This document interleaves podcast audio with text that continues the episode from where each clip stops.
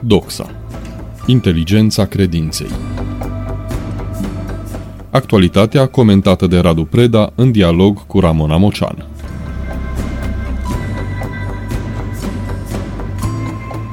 Bun găsit la Doxa Inteligența Credinței. Vă propun astăzi, dragi prieteni, împreună cu Radu Preda, o temă strâns legată de verbul a avea.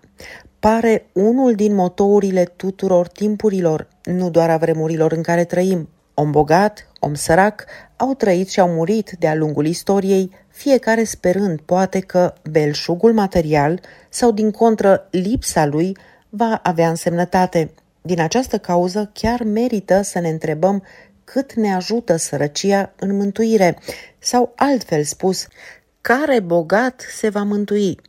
Ce părere ai despre asta, Radu Preda? Da, s-a încetățenit în, în, într-un anumit mental colectiv și nu de ieri de astăzi, ideea că cine e bogat, sigur, este și pericopa evanghelică legată de tânărul bogat care întreabă cum să-și găsească mântuirea, cum să aibă acces la ea și unde, îi răspuns, unde răspunde Mântuitorul foarte, foarte aspru că să-și lase bogăția, să-și împartă averea săracilor și să-i urmeze ceea ce pe el, pe acest tânăr îl scoate complet din, din minți, la propriu, în sensul că îl scoate din logica acumulării și a posesiei pe care o avea.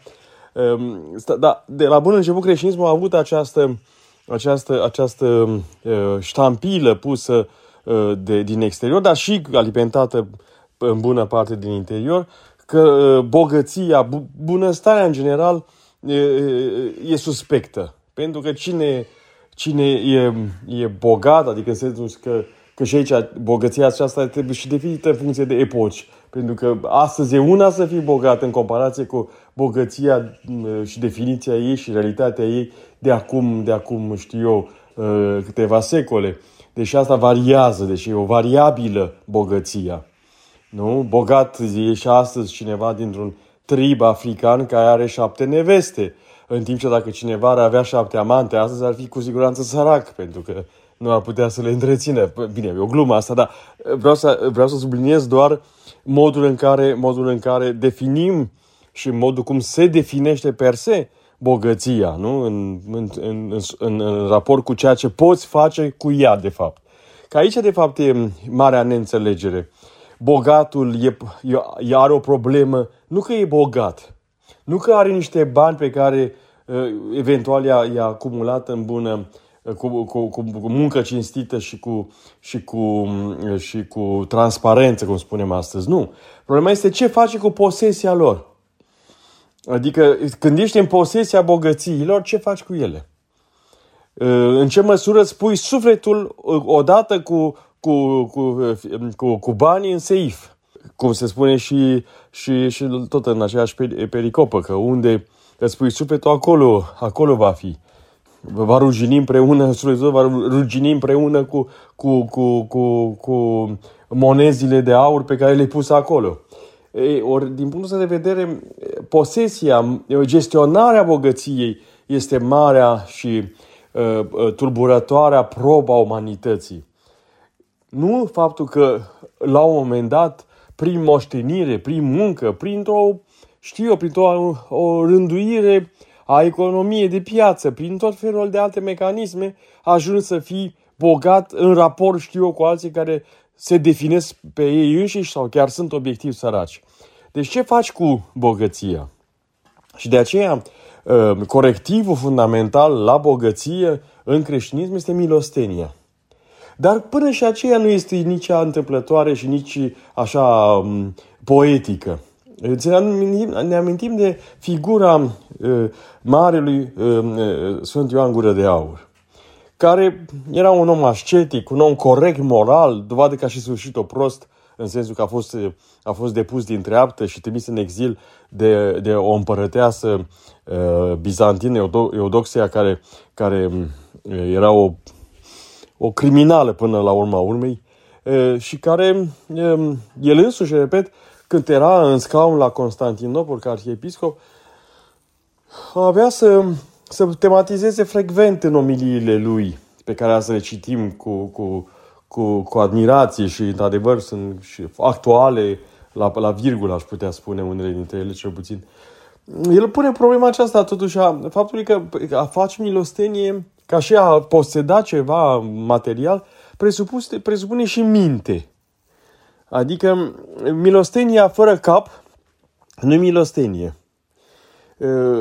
El, de pildă, are un schimb de epistole publicate ca atare în traducerea Părintelui Ioanică Junior la Deisis, la Sibiu, cu Olimpiada. Aceasta era o, o văduvă care, apropo de dreptul roman și de emancipare, potrivit dreptului roman și continuat în cel bizantin și salvat prin cel bizantin, de fapt, văduvele aveau un statut juridic foarte clar, adică ele moșteneau pe bărbați. Nu erau ca în iudaism sau în alte culturi din epocă sau în islam, unde, unde femeia, după ce murea bărbatul, era un obiect de inventar lângă cămile sau capre sau ce, avea, ce, ce avusese omul înainte în gospodărie. Adică nu era un obiect. Ori această olimpiada moștenise de pe urma soțului său o avere considerabilă și ea din evlavie, dintr-un mod de entuziasm uh, spiritual, uh, tot, tot dădea bani, tot uh, era un fel de Gigi Becali, variantă feminină, dar mai puțin, mai puțin vorbăreață și fără televiziune și fără echipă de fotbal, bineînțeles. E, ori Ioan Gură de Aur îi spune, soră, e foarte important că, că e foarte bine și frumos că dai, că dai, că dai de la tine, că că, că împarți, că nu, te, că nu păstrezi pentru tine totul și nu, nu, nu, nu dai bucuria mai departe și altora. Dar gândește-te când faci acest lucru. Și spune o vorbă care mie mi-a rămas de când am citit uh, textele respective în minte și care este foarte, foarte adevărată și spune așa, repet, Sfântul Ioan Gură de Aur, nu oricine. Un, repet, un om ascetic, un om care, care asta a și făcut în viața lui concretă, a dus o viață sobră, o viață la limita, la, la, la limita uh, uh, abstinenței de orice fel de exces, de, uh, și material, și de mâncare, și de orice fel. Așa de unde și forța lui morală, până la urmă, și uh, modul cum s-a impus în fața, în fața contemporanilor și ulterior cum a intrat în, post, în posteritate și în amintirea și în memoria eclesială până astăzi. Ei, ori îi spune Ioan Gură de Aur, Olimpiadei, să transpire banul în mâna ta până să-l dai. Acea, adică transpirarea, transpirația aceasta a banului ce înseamnă de fapt? Gândește-te de o mie de ori ce faci cu banul respectiv. Gândește-te de o mie de ori dacă milostenia ta este de folos. Pentru că, și aici am mai abordat subiectul acesta ca, legat de statul social și de modul cum serviciile sociale se transformă în deservicii. Dar și, și aici trebuie să gândim foarte serios în ce măsură o milostenie făcută cu lopata ajută cu adevărat sau nu. Ori, din acest punct de vedere, problema bogăției, a posesiei unor resurse, este legată strict, cum am spus, în logica creștină, de milostenie. Dar așa cum gestionarea unei averi presupune inteligență și discernământ, tot astfel și, și așa zisă irisipire, așa, milostenia pe care o facem din acel surplus trebuie să fie un act de inteligență. Iar această inteligență înseamnă până la urmă o filantropie care pe termen lung să ajute pe oameni să iasă din condiția lor de, de, de, de asistat social, din condiția lor mizeră și să devină la rândul lor um, soluții alternative pentru alții mai lipsiți decât, decât au fost ei la început.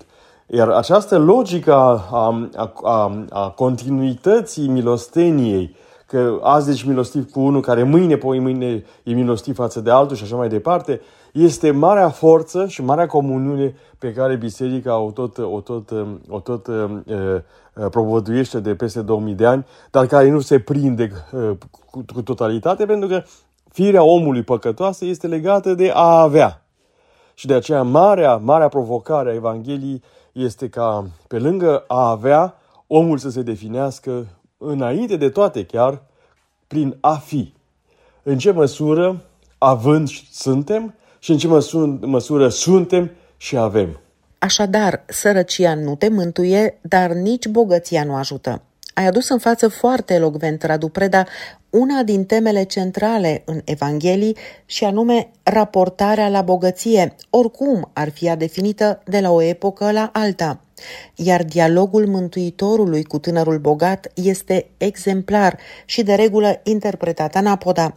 Acolo, de fapt, nu era discutabilă averea, ci raportarea la aceasta a celui care căuta, cum citim, mântuirea, dar nu vedea în milostenie o cale spre aceasta. De unde și îndemnul brutal oarecum al lui Hristos împarte totul săracilor și urmează mie. Șoc maxim, nu-i așa? Terapeutic. În concluzie, mântuirea nu e legată nici de sărăcie și cu atât mai puțin de bogăție, ci de modul în care știm să fim milostivi, cu folos, desigur, cu cei care au nevoie reală de sprijinul nostru. Ne oprim aici pentru astăzi. Ramona Mocean, Radu Preda și Viorica Văscu vă mulțumesc pentru atenție și vă invită să rămâneți și pe mai departe alături de toate programele Radio Renașterea. Numai gânduri bune! Doxa. Inteligența credinței. Actualitatea comentată de Radu Preda în dialog cu Ramona Mocean.